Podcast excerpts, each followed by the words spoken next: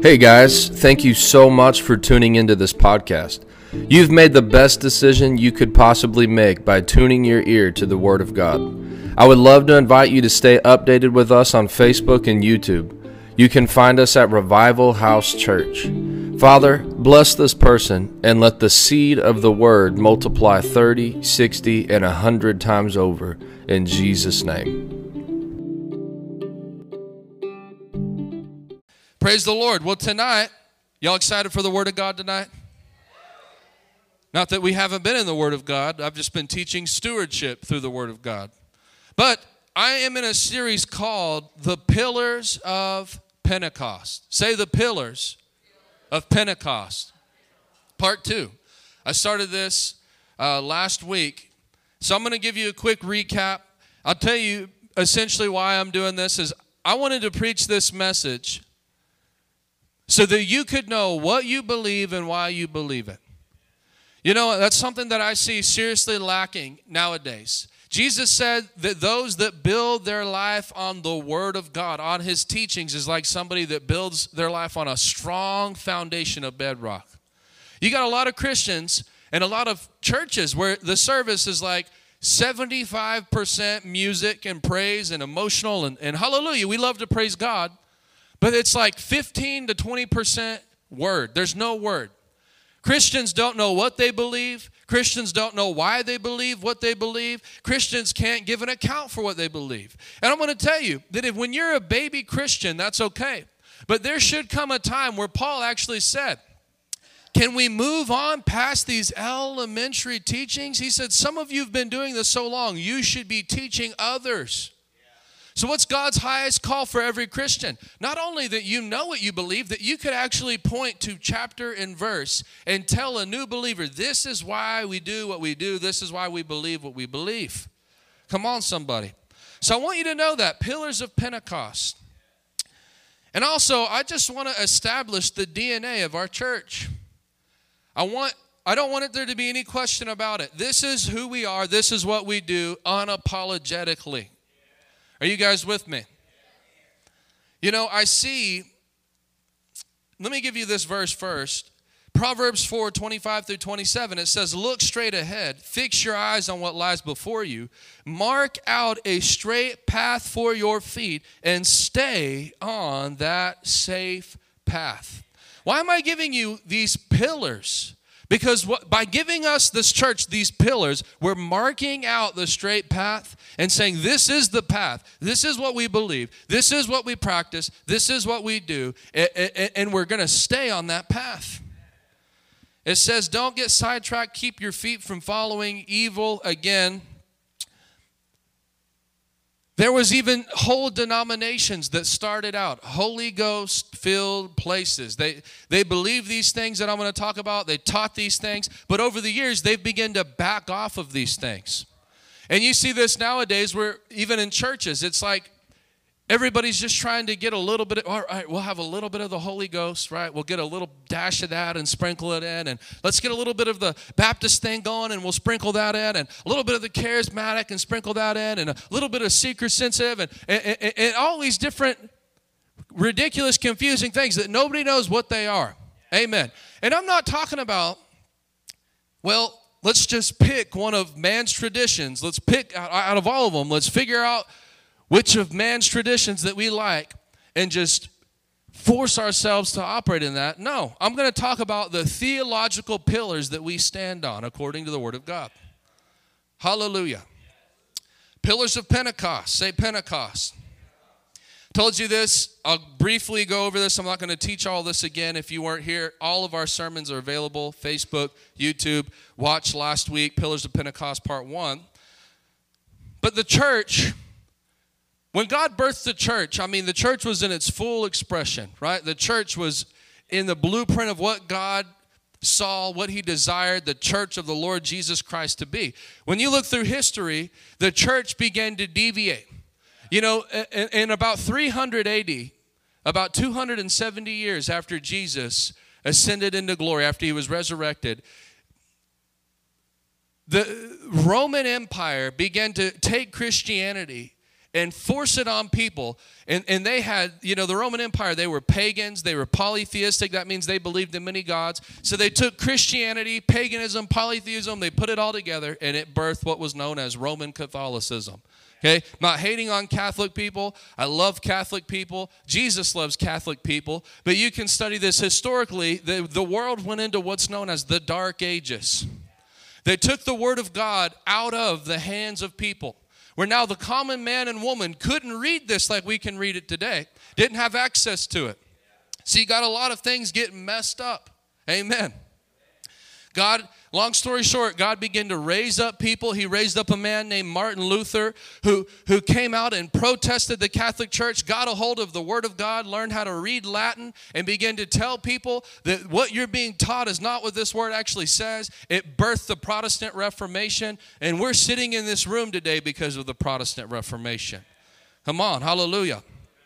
So, throughout history, as some of those things got lost, and the church began to deviate, God raised up people to help restore the church back to the biblical model. In the early 1900s, there was a man named Charles Parham who got a revelation from the Word that you can be baptized in the Holy Ghost with the evidence of speaking in other tongues. Okay? He began to teach this. He went to Kansas and taught it, then he went over to Houston and taught it. And there was a man named William Seymour. Who's ever heard of William Seymour? Let me tell you guys something amazing. William Seymour, this was in the 1905, 1906. William Seymour, he was a black man that was not even allowed in the Bible college because at the time the nation was under the Jim Crow laws. Right? So he actually had to sit outside and listen to the word of God. But he got a hold of this word. God put this word in him, and he went to Los Angeles, California, and birthed an entire revival called that was known as the Azusa Street Revival. Anybody ever heard of that? Crazy healings, miracles, things took place, and that actually birthed pretty much modern Christianity came from that man, William Seymour. Hallelujah. He's a spiritual general. You know, out of that, it was amazing because look at this today. What we have, we have white people in the church, black people. But guys, I'm going to tell you, there's no white, black, yellow, polka dot, purple. We're all God's people. Come on. We were born one way, but when we came into the blood of Jesus, we got born again into the family of God. Are y'all with me? Hallelujah. And so, out of that was birth what's known as Pentecostalism. What is Pentecostalism? I'm going to give you a definition here. It's this Pentecostalism is Protestant charismatic Christian movement that emphasizes the direct personal experience of God. Don't try to write all this. Just take a picture if you want it for your notes because I, I got to get moving. It says, personal experience of God through the baptism with the Holy Spirit. So basically, Pentecostalism believes you can have an experience with God specifically through what is known as the baptism of the Holy Ghost, according to the Word of God.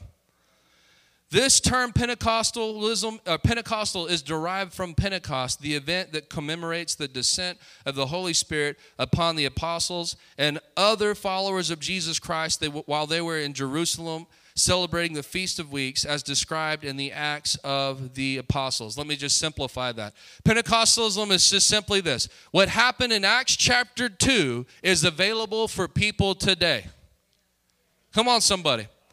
Whenever the, on the day of Pentecost, it says in Acts chapter 2, they were together in one place and suddenly there came a sound like the rushing of a mighty wind, and it filled the room where they were sitting. And it says, Cloven tongues of fire came and settled upon each of them, and they were all baptized, filled with the Holy Ghost. And they began to speak in other tongues as the Spirit gave them utterance. And what happened when that Holy Ghost came on them? Jesus said in Acts 1 8, they received power. Say power.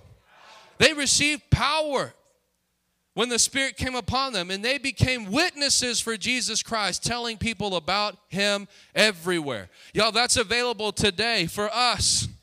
We don't have to serve some dead religious God. We can get power from the Holy Ghost that will allow us to do what Jesus said. These signs will follow those who say, believe. They'll cast out devils in my name. They'll speak in new languages. They'll speak in other tongues, it says. They'll tread on serpents and scorpions. They could drink something poisonous, it won't harm them. They'll place their hands on the sick, and they shall recover. You got so many Christians that are trying to have a Christianity without the power of the Holy Ghost. And what do you got? Dead religion. But God, thank God, God's building a house here that are full of believers that carry the power of the Holy Ghost. We're not just content sitting in here having nice services. Man, something in us has changed. We're, we got to go out into the world and begin to go after those who Christ loves, the lost sheep. He came to save those that were lost. Hallelujah. Praise God. Hallelujah. Thank God for that. Okay, so here's the pillars of Pentecost. There's, you know, I'm not going to go over the common ones. Like obviously, the most Christianity, which it's it's hard to say today, believes things like Jesus Christ is the Son of God. That, the, Jesus Christ came in the flesh. He was crucified according to the Word of God. He was buried according to the Word of God. He rose from the grave according to the Word of God. He ascended where now he sits at the right hand of the Father according to the Word of God. And all who believe and call on His name shall be saved by faith, not by works. Right? Uh, uh, most Christians believe that. What you would say, but honestly, you know, they took a statistic that like 30 to 40 percent of evangelical pastors coming up, young pastors like me. They asked them, Do you believe that Jesus is the only way to be saved? And they said, No, I don't believe that. Do you believe that Jesus Christ is the only way to heaven? They said, No, I don't believe that. Guys, that's so that's false. Jesus said, "I am the way, the truth, the life. No one can come to the Father except through me." Man, you can't it, people we like to go out and win souls. We do it every single day. And we like to ask people this question. Number one, we tell them, Do you know that God loves you and has a wonderful plan for your life? Can I tell everybody in the room that? God loves you and has a wonderful plan for your life. God's not mad at you. He's not angry at you. He's not out to get you. He's not trying to kill you. In fact, the fact that you're here today, the Bible actually says, if you say, John, you don't understand, I've been wicked, I've been a sinner, the Bible says that He's patient because he wills that none should perish, but all should come to the knowledge of the truth. What does that tell you? The fact that you're alive today and breathing, God's not mad at you. He loves you. He's calling you. He's saying, Man, you may have messed up, but I'll take your sin and cast it as far as the east is from the west. I'll remember your sins no more. I'll give you a hope and a purpose. I'll set your feet on the rock to stand. The devil may have tried to come to steal, kill, and destroy, but I'll take your life and give you life and life abundantly, and I'll use you in, in your generation. That's what God is saying today. God loves you, He has a wonderful plan for your life. For God so hated the world that he's mad at it. No, God so loved the world that he gave his one and only begotten Son, so that whosoever believes in him shall not perish but have eternal life. Praise God. So then we like to ask people a second question. If you were to die today, are you 100% certain that you would enter into the kingdom of heaven? You know, a lot of people, they say, No, I'm not. Well, thank God that we met you because we can change that today. Or they may say, Well, I hope so. Well, you can do better than hope. You can know. Come on, somebody. Or they say yes, and we say, Praise God. You, you say yes, but why do you say yes? And they say things like, Well, because I'm a good person. Guys, being a good person doesn't get you to heaven. There are great people that try to get to heaven uh, around Jesus, and I'm telling you, there is no other way. Well, you don't understand, Brother John. You know, I actually, I one time I hauled off trash for a Catholic priest, so I believe that I'm going to go to heaven. Uh, great that you did that. But there's only one way calling on the name of the Lord Jesus Christ. And not just calling on his name, but surrendering your life to him. counting yourself dead to the power of sin and alive in Christ. Well, it's no longer Christ who lives, uh, it's no longer us who live, it's Christ that lives in us and through us. Praise the Lord. Hallelujah. Y'all getting anything out of this tonight? Hallelujah. So here's some of the pillars. Right? That's pretty, you would think that's pretty across the board ABC Christianity, right? Where you say, well, if you're Baptist, Methodist, Presbyterian, full gospel, Pentecost, doesn't matter. Everybody believes that. It used to be true, it's not true anymore.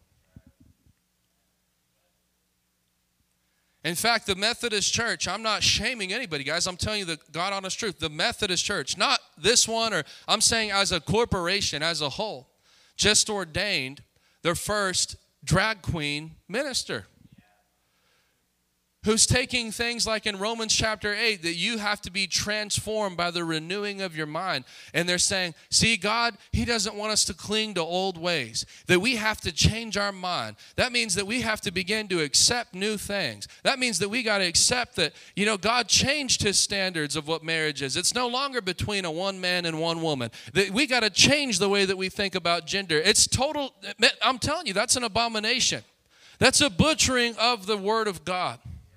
No, the Bible doesn't say take that verse and, and make it mean whatever you want it to mean. It means that we have to take this, this word that's alive and powerful and sharper than any two edged sword, and allow it to go to work in us and begin to expose everything that's contrary to what this book says.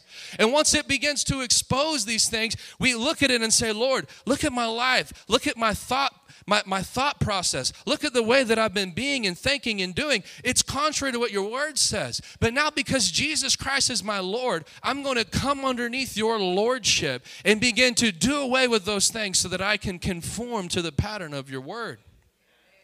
Hallelujah. Praise God. Okay, so here's some of the pillars. These are the distinct pillars of Pentecost. Number one, exuberant worship. Exuberant worship. What is exuberant worship? It just means lively worship. Say lively worship. If you guys weren't here for the worship service, you'll see we believe that in this church. We don't like, okay, everybody, let's just turn off the lights and praise God. I feel nothing right now.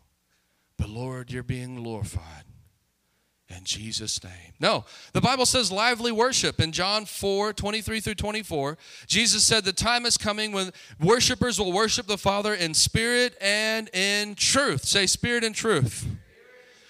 Finis Dake, theologian, says this means to worship God with your whole soul, your whole mind, your feelings, your mind, will, your emotions, your desires. Isn't that what King David said? Let all that I am praise the Lord. All that I am. Well, I'm, you know, I don't like the way that those people dance. Really? David danced before the Lord. Well, I'm giving God high praise. No, I'm going to dance around. I'm excited. The Bible says, Are any of you happy? Sing praises to God. Rejoice in the Lord always. Again, I say rejoice. We went over the different forms of worship in the Bible.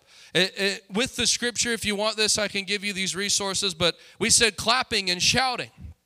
The Bible says, Clap your hands, all you people, and shout to God with a voice of triumph. You know, do you notice how after I took up the offering, I said, Come on, give the Lord a shout. That's biblical. Shout unto God with a voice of triumph. Clap your hands, all you people.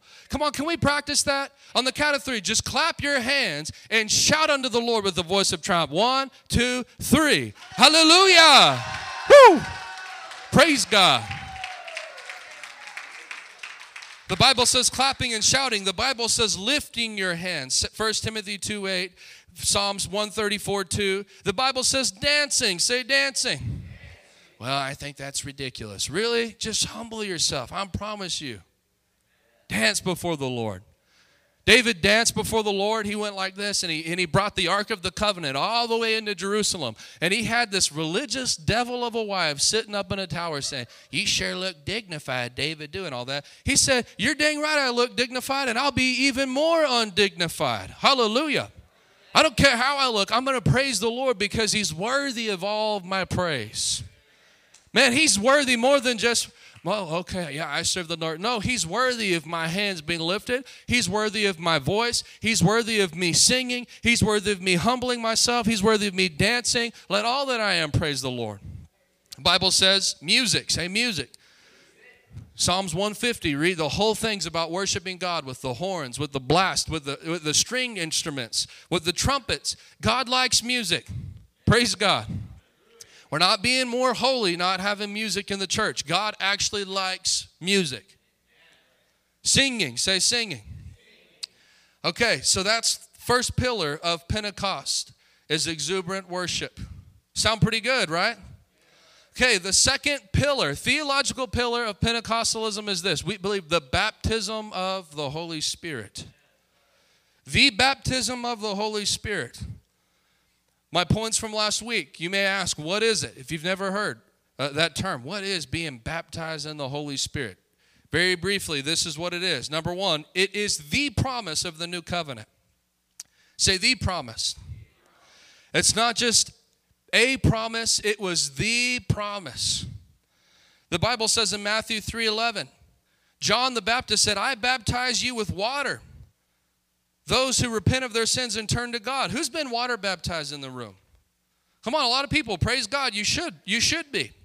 But you still have entire denominations of Christianity staying under an old covenant. He said, I baptize you with water, but someone is coming soon, greater than I am, speaking of Jesus, so much greater that I'm not even worthy to be a slave or to carry his sandals. He will baptize you with the Holy Spirit and with fire. Hallelujah. So we don't just only practice an old covenant baptism, we practice the gift the new covenant baptism, being baptized in the Holy Ghost. Praise God. Hallelujah. What is the baptism of the Holy Ghost? It's the promise of the new covenant. Number two, it's when you're endued with power for service. Hallelujah. You're endued with power. God, the Spirit of the Lord comes upon you and it empowers you for service unto the Lord. That word baptism in the Greek, it literally means submerging.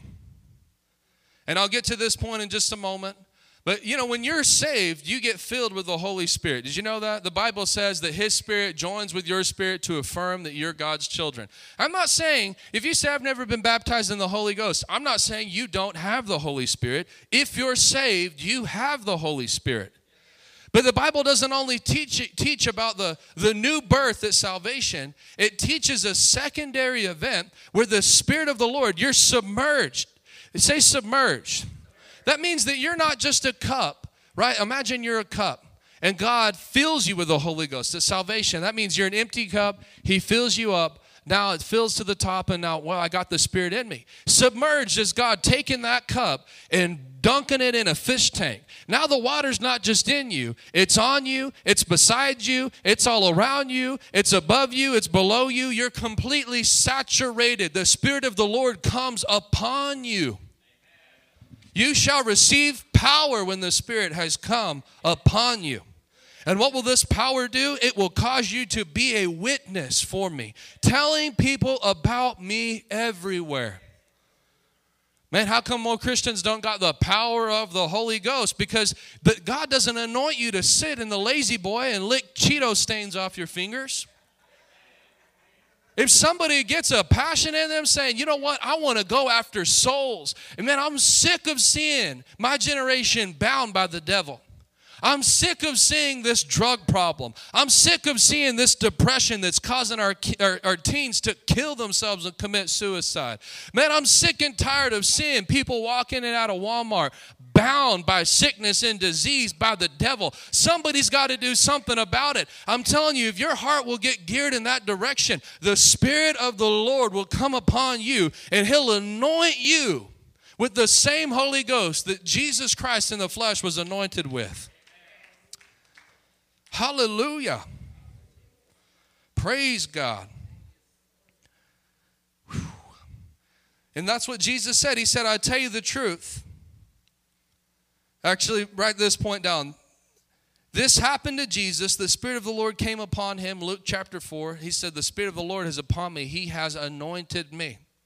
When Jesus came out of the water of baptism, it says the, the heavens were open and the Spirit of the Lord ascended upon him like a dove. You know, we have no record of Jesus performing one miracle before that time. There's no record of Jesus through his childhood. There's one when he was born, he fled to Egypt, and when he was 12 years old, he went to the temple. That's the only glimpses we have of Jesus in his childhood and his early adulthood. You don't even see Jesus until that moment, water baptism. After 30 years, he emerges from just being this normal person, right? Remember when he went to his own hometown, they say, Aren't you the carpenter's son? Didn't our daughters go to school with your daughters? You know, he was like a normal person. He wasn't 12 years old, right? Like the Quran teaches, putting heads back on pigeons that his brother was chopping off with a machete. Here, let me put the head back on. He didn't do any miracles until he was baptized. And when he came out of that water, the Spirit of the Lord came upon him. And the first thing that happened was he was driven into the wilderness to be tempted. And after he passed that temptation, it says he came out of the wilderness filled with power from the Holy Ghost. And he went around doing good and healing all that were oppressed by the devil. Man, I'm telling you, and, and it's it's the same thing for us today. This happened to Jesus, and it's it's a gift to all of his followers today. He said in John 14, 12, I tell you the truth, anyone, say anyone. Did he say apostles, prophets, teachers, evangelists, pastors? No, anyone who believes in me will do the same works that I have done and even greater works because I am going to be with the Father. So, the, the baptism of the Holy Ghost is when God bestows power on you and me to carry out the ministry of Jesus Christ. You know, Jesus told his disciples, It's better for you that I go than I stay. Why? You know that when Jesus came to the earth, as he was God, the Word of God, he literally became flesh and dwelt among us, according to John chapter 1. But he, it says that he actually stripped himself of all of his divine privileges. So you know that he came as a man, flesh and blood. So that means Jesus wasn't like God in the sense of when he was in his fleshly body, where he could be everywhere at one time. I can be in Jerusalem, I can be in Judea and Samaria, and I can be in uh, Corinth, and I can be in Rome, and I can be over in North America with the Native Americans. I can be in all these places at one time, and I can be in Africa, and I can be in South America with the with the Aztec people. And no, he was one man, right? One man filled with the Holy Ghost that went around with the anointing from heaven, breaking the yoke of bondage off of people. So, why did he say it's better for you that I go? And his disciples are sitting here shocked.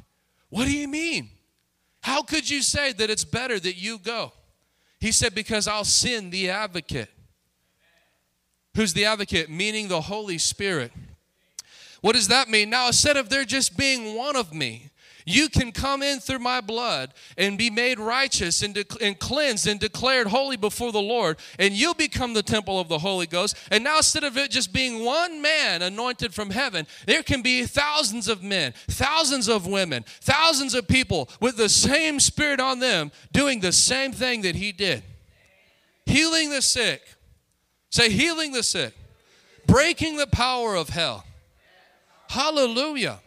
Y'all, you know, all it takes to change your family is one person getting full of the Holy Ghost and power. One person. And going into your family with the love of God, but being like a rod that just goes in there and starts breaking up hundreds of years of bondage that the enemy's tried to put on your family. Setting it free. Hallelujah. Your kids don't have to serve the devil, they can serve the Lord in Jesus' name. They can be blessed by God in Jesus' name. Praise God. So, here's one of the points of the baptism of the Holy Ghost. Being baptized with the Holy Spirit is separate from receiving the Holy Spirit as salvation. Points last week, we said number one, you receive the Holy Spirit at salvation, according to Ephesians 1 13 through 14, Romans 8 9 write those down and look them up. I got to keep moving. But, number two, being baptized with the Holy Spirit is a secondary experience. Just a few verses here in Acts chapter 2, 38 through 39. Peter stands up and preaches the gospel for the first time to 3,000 men plus women and children. They heard the gospel and they say, What must we do with what you're saying? And he said, Each of you must repent of your sins and turn to God and be baptized in the name of Jesus Christ for the forgiveness of your sins. See, he's saying what? Repent, turn to God, be baptized, right? Make that, make that decision today to serve the Lord and, and come under the name of Jesus Christ. And then he says, then, say then. Did he say before? No, then means after. Then you will receive the gift of the Holy Spirit. Wow. Hallelujah. Look at, uh, in fact, in John chapter 20, 19 through 22, the disciples' first experience that they had with Jesus. That Sunday evening, the disciples were meeting behind locked doors because they were afraid of the Jewish leaders. Suddenly, Jesus was standing there among them. Peace be with you, he said. As he spoke, he showed them the wounds in his hands and in his side. They were filled with joy when they saw the Lord. And again, he said, Peace be with you. As the Father has sent me, I'm sending you. Then he breathed on them and said, Receive the Holy Spirit. That's interesting. They received the Holy Spirit in John chapter 20. But if you flip the page, what do you get? Acts chapter 1. And then what is he telling them? Wait in Jerusalem until you receive the gift that the Father promised you. For John baptized with water, but in a few days you will be baptized with the Holy Ghost. How does that make sense? They just received the Holy Spirit when he breathed on them in John 20, yet he told them to wait till they receive the gift. What does that tell you? The gift of the baptism of the Holy Ghost and the receiving of the Holy Ghost uh, at salvation are two separate and distinct things. Hallelujah. Here was the conclusion with last week, and it was this. Although one is saved by faith in the lordship and resurrection of Jesus. Every believer should seek to be endued with power for the work of the Lord, being world evangelism. Well, Brother John, I've been saved. Praise God. If you've been saved, every say every believer has to get hungry, has to get thirsty, has to go to the upper room, just like the, the disciples did, and wait until they receive it. To get on their knees and get before the Lord and say, Lord, I'm believing you to baptize me, submerge me. Lord, uh, dip me in the kerosene of thy spirit and light me ablaze.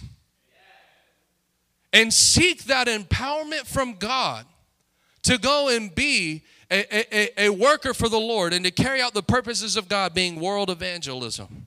Praise God. And then today, there's a very short teaching. I'm going to take about the next 20 minutes. Y'all like, man, it seems like we've been in here forever. It's only literally been like an hour and 38 minutes. Y'all still good? All right, I'll get you out of here about 8 o'clock. How's that sound? Praise God. Okay, so today, under the baptism of the Holy Ghost, this is a pill. This is huge. This is a big point here. This is one of the points that I see many ministries getting away from that I want to just drive it home. Even if you know it, I want to drive it home. I want to just take it to the extra level in your heart today, okay? And it's this a believer is baptized with the Holy Spirit with the evidence of speaking in tongues. A believer is baptized with the Holy Ghost with the evidence of speaking in tongues. What does that mean? The evidence that a person has been baptized in the Holy Ghost, according to the scripture, is speaking in other tongues. Again, I've seen people deviating from this. I've seen denominations that were built on this start teaching people like, well, you can be baptized in the Holy Ghost and but you don't necessarily have to speak in tongues amen you know maybe you the whole, being baptized in the holy ghost is about power.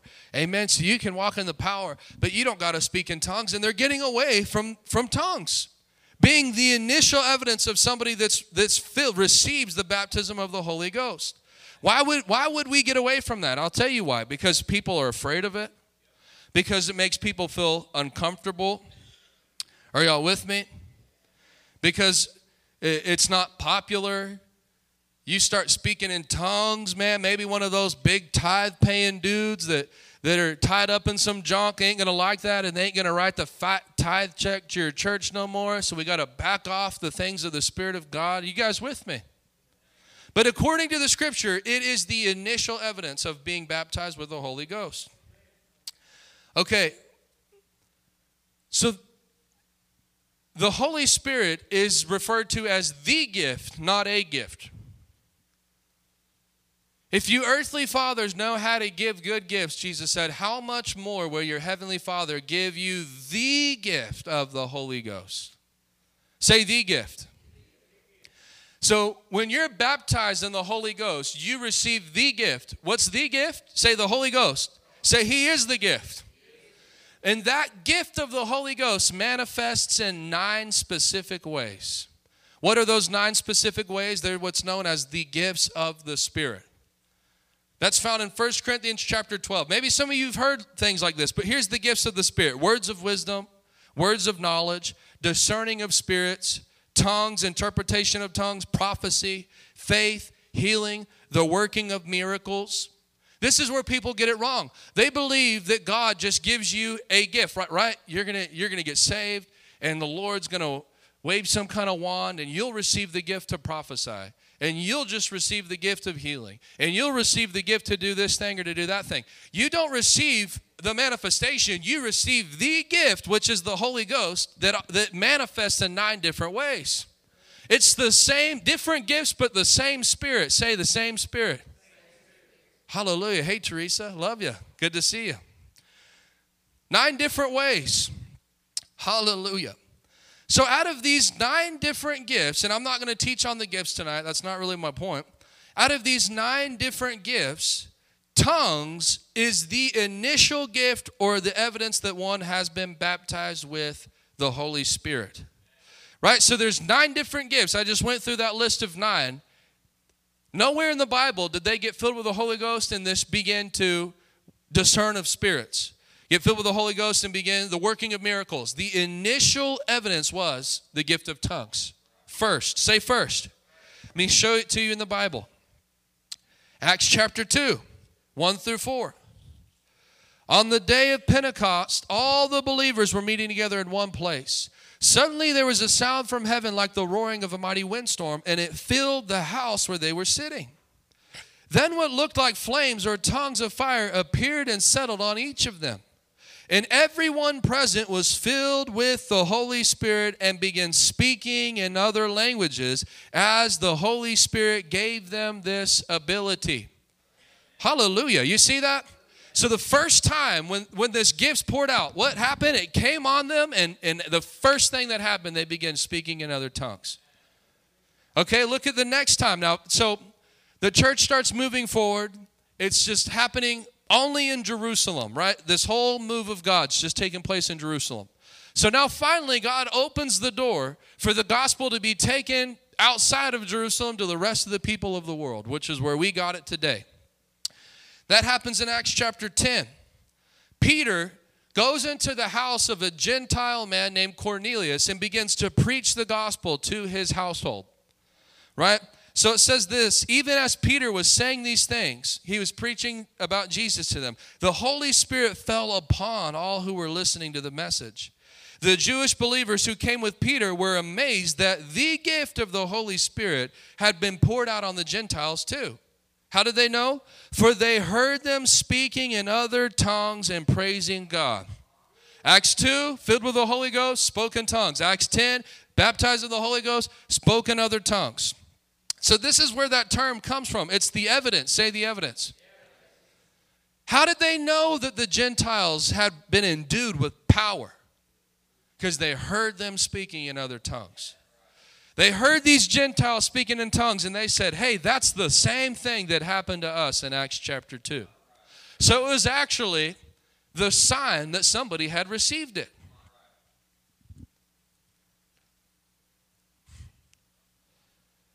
Acts chapter 19. Turn your Bibles there, Acts chapter 19. Praise God. Y'all getting something out of this tonight? Acts 19. While Apollos was in Corinth, Paul traveled through the interior regions until he reached Ephesus on the coast, where he found several believers. Say believers. Were these unbelievers? No, these were believers. Look at this. And he asked them, Did you receive the Holy Spirit when you believed? He asked them, No. They replied, We hadn't even heard that there was a Holy Spirit. Then what baptism? Say baptism. So he's not just talking about did you get the Spirit when you were saved? He's talking about specifically the baptism of the Holy Ghost, right? You shall receive power, this Acts chapter 2 experience. So I want you to see that. Apparently, you can be a believer and not be baptized in the Holy Ghost. So just because you're not baptized in the Holy Ghost doesn't mean you're not a believer. But what I am going to tell you is the good news is if you're a believer, there's more for you guys. Come on, there's more for you. You say, man, I feel like I've capped out. I got saved when I was eight years old. Hallelujah. Well, praise God. But I'm telling you, there's so there's a whole nother level with God that you have not even begun to to realize until you receive what I'm talking about today. Something tangible literally comes on your life and it changes you.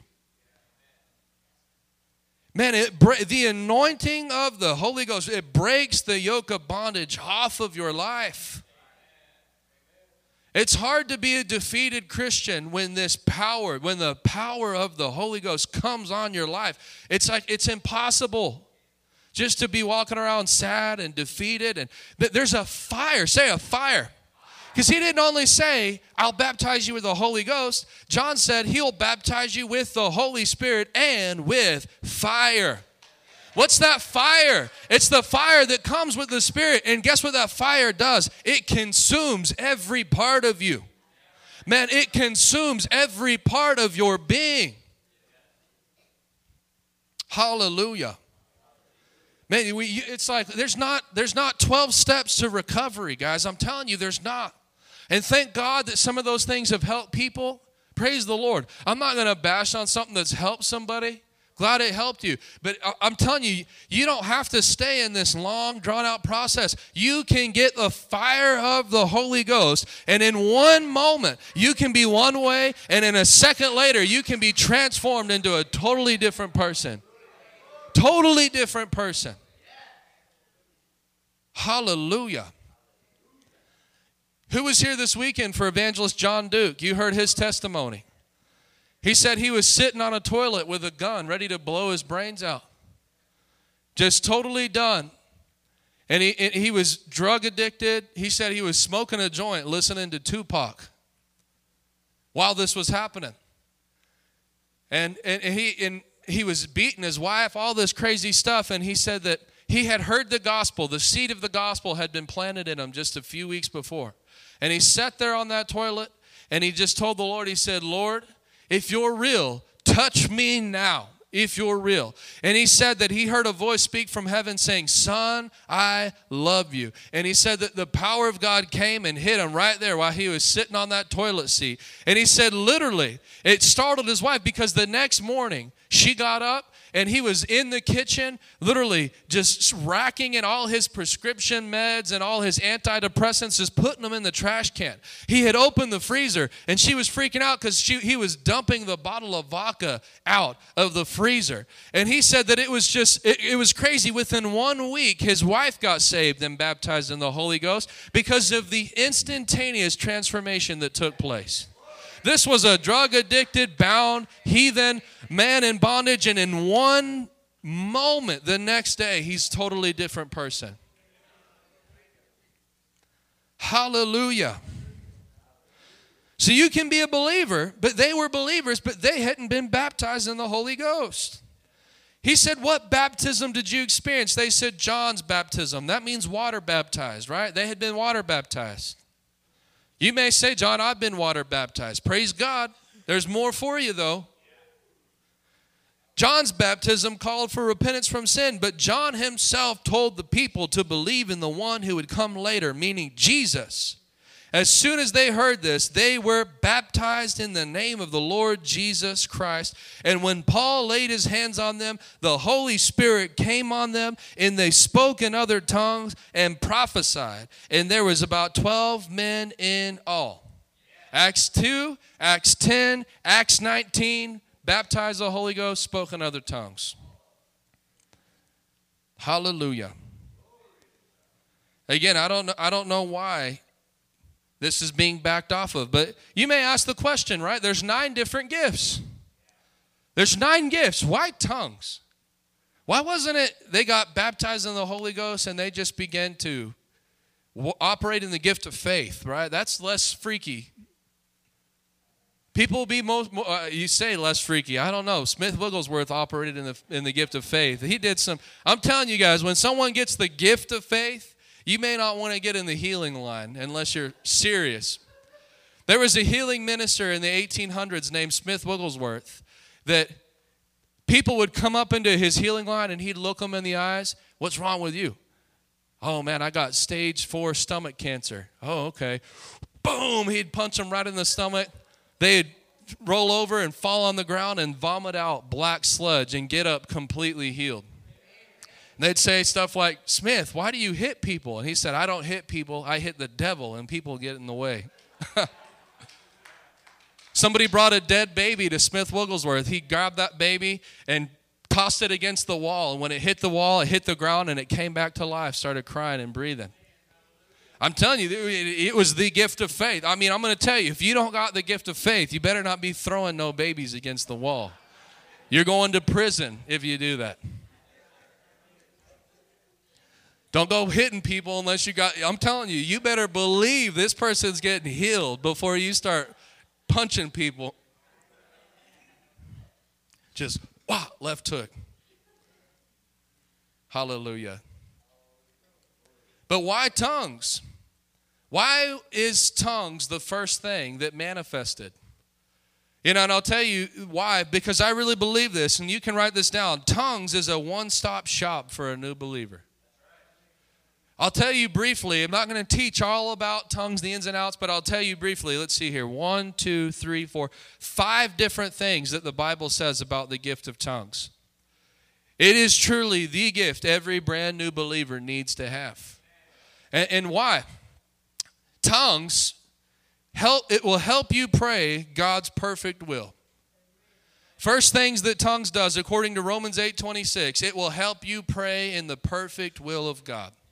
In fact, it says that when you don't know what you ought to pray, you can pray in the Spirit, and God's Spirit will make intercession for you and through you, and basically praying you in harmony with God's perfect will.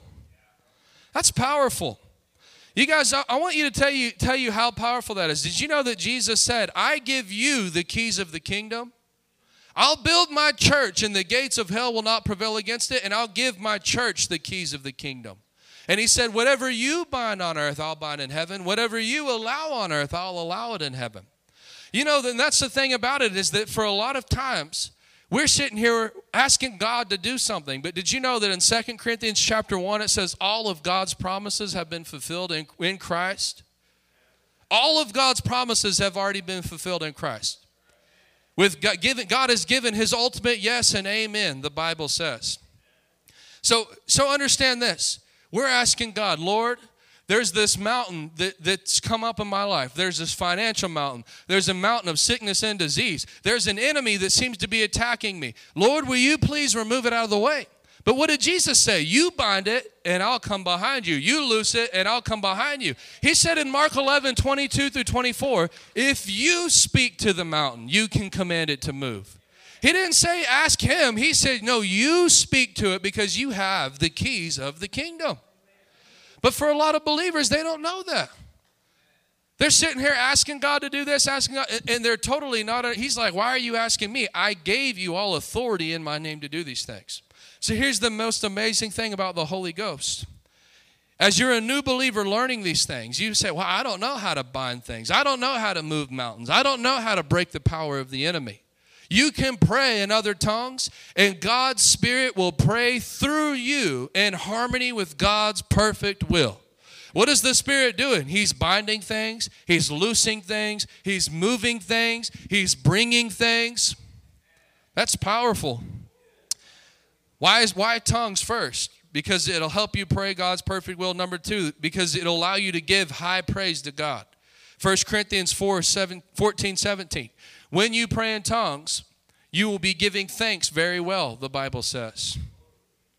So if we want to praise God, He said people will worship Him in spirit and in truth. When you lift your hands and you begin to pray in other tongues, you're actually giving God high praise, a high form of praise. Praise the Lord. And there's so many benefits that come with praise and, and giving thanks to God.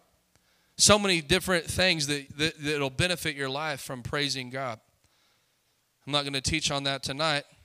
But what else happens when you pray in tongues? When you pray in tongues, you build up your spirit man. Did you know that you're you're not a one part being, you're a three part being. You actually are not the flesh that you see, that's not who you are. You're a spirit. Do you know that?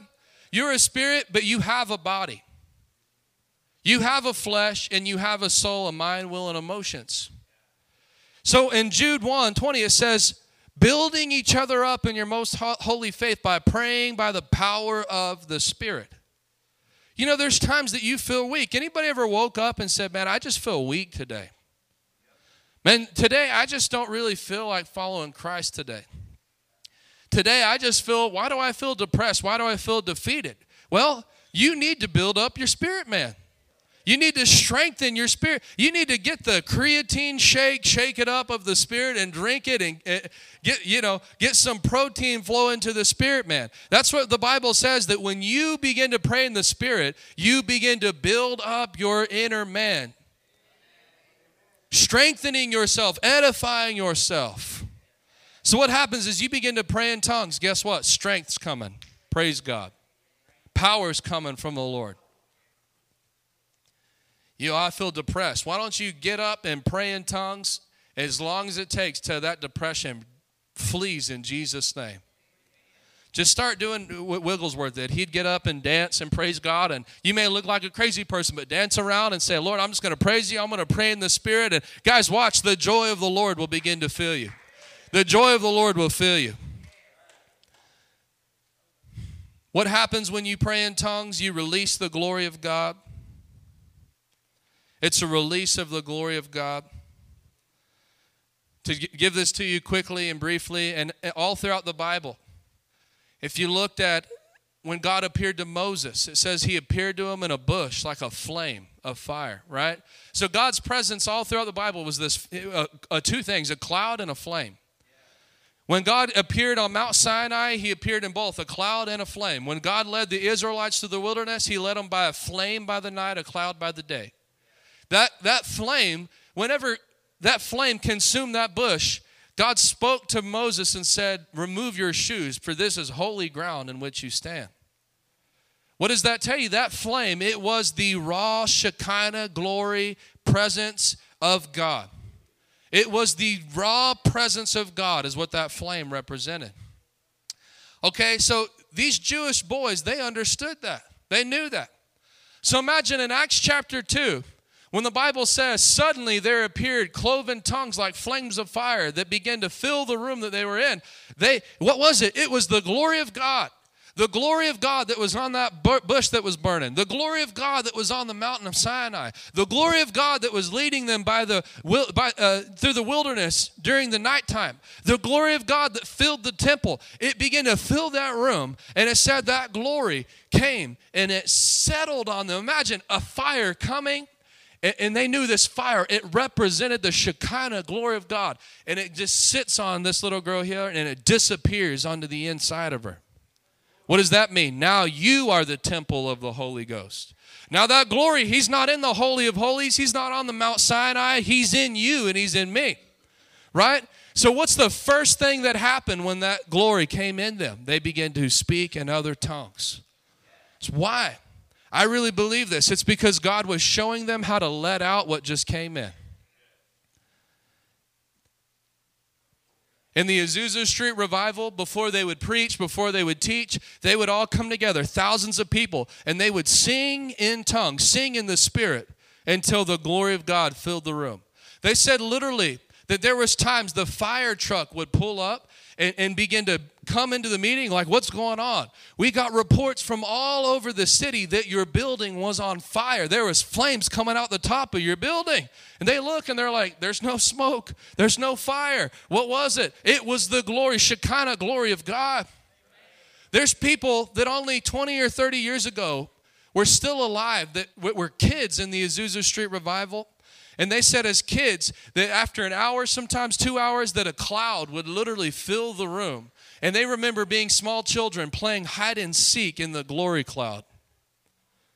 Guys, I'm telling you, this is crazy. People would come in that were amputees, and that man, William Seymour, that I told you about, would begin to pray, and it's like the glory of the Lord would come on this person. It was so thick you couldn't even see. And whenever it kind of decimated, that where there was no leg, where there was no arm, they had completely regrown a leg, regrown an arm, and received a miracle from the Lord. Y'all think this is just folklore. No, there are actual newspaper documentations about these miracles that took place. So what, what is what's the point? You, it's like, what do I do when there seems like there's chaos in my house? What do I do when I feel like there's my kids are going nuts, my spouse is crazy, right? I'm sure Carissa's got to pray in tongues all the time around me. What do I do? I need the glory of God to come and fill this place. I need what's in me to manifest out here. Start praying in other tongues and releasing the glory of God. Hallelujah. And then finally, it's this. What else is tongues? It's armor against the enemy. I'll actually read you this last thing before I let you go here tonight. Ephesians chapter 6. Turn there in your Bible, Ephesians chapter 6. Y'all enjoy this tonight? You got a word bath tonight. Amen. That's what we need, though. We need the Word of God. Our kids need the Word of God. America needs the Word of God. Ephesians chapter 6. It says, Therefore, put on every piece of God's armor. Say every piece. What does that mean? That means every bit, nothing left out, right? Nothing left out. What is God's armor? And then let me ask you this Is God's armor for certain Christians or is it for all Christians? Oh, it's for all Christians. I'll, I'll prove it to you. He says, Put on every piece of God's armor so that you can resist the enemy in the time of evil. You know, we don't ever have to be defeated by Satan. God actually gave us tools to walk in perpetual victory over the enemy. That you know, you, that's all you ever hear from Christians is like, "Oh, brother John, you you don't understand. The devil did this. The devil did that." Are you kidding me? You don't ever have to suffer one more loss from the hand of the devil again for the rest of your life. Say never again. Nothing but blessing. Hallelujah. Because he said, if you'll put on the armor of God, you'll be able to resist the enemy in the time of evil. Then after the battle, you'll still be standing firm. Stand your ground, putting on the helmet of truth. So again, truth. Is truth for some Christians or all Christians? No, it's for all Christians. Put on the body armor of God's righteousness. Is righteousness for some Christians or all Christians? Oh, for all Christians. Put on shoes, put on the peace that comes from the good news. Is peace for some Christians or all Christians? All Christians. In addition to all these things, hold up the shield of faith. Is faith for some Christians or all Christians? Oh, it's for all. You can't even be saved without faith. You can't please God without faith. Put on salvation as your helmet. Is, is salvation for some Christians or all Christians? Okay, finally it says, take the sword of the Spirit, which is the Word of God. Is the Word of God for some Christians or all Christians? Oh, it's for all Christians. And then everybody stops. But look at the next verse. In addition, pray in the Spirit at all times on every occasion. Stay alert and be persistent in your prayers for believers everywhere. Well, I'm a, I'm a, you know what? We believe in faith and salvation and peace, but we don't believe in that speaking in tongues. Well, what in the heck are you talking about? Why are you separating it from the rest of the Bible? What do you do with verse 18? Mark it out? Oh, let's just put white out right there and just pretend like it's not there. No, it is there. And it's actually it's it's a weapon against the enemy. Again, it's that whole binding, it's that whole loosing. There may be a devil, I'm telling you guys right now, eh, when you're filled with the Holy Ghost, God will spare you, geez, Louise, from so many things. I wonder how many times I've been driving down the highway and it's like the Spirit knew there was a semi truck, somebody was falling asleep, and that truck was meant to merge on over into my lane and run me and my family off and kill us in a car accident. But the Holy Ghost came on me and, and, and I felt you need to start praying in the Spirit. Here I am just driving down the road. All right, I'm going to start praying in tongues. And, and, literally, what happens? Power goes out, angels go out, things are loose, things are bound. and, and I'm literally rescued from that situation. You have no idea what God's doing, what needs to be done. But the Holy Ghost, who sees all things, sees those things. And when you pray in the Spirit, you're praying in harmony with God's perfect will. Hallelujah.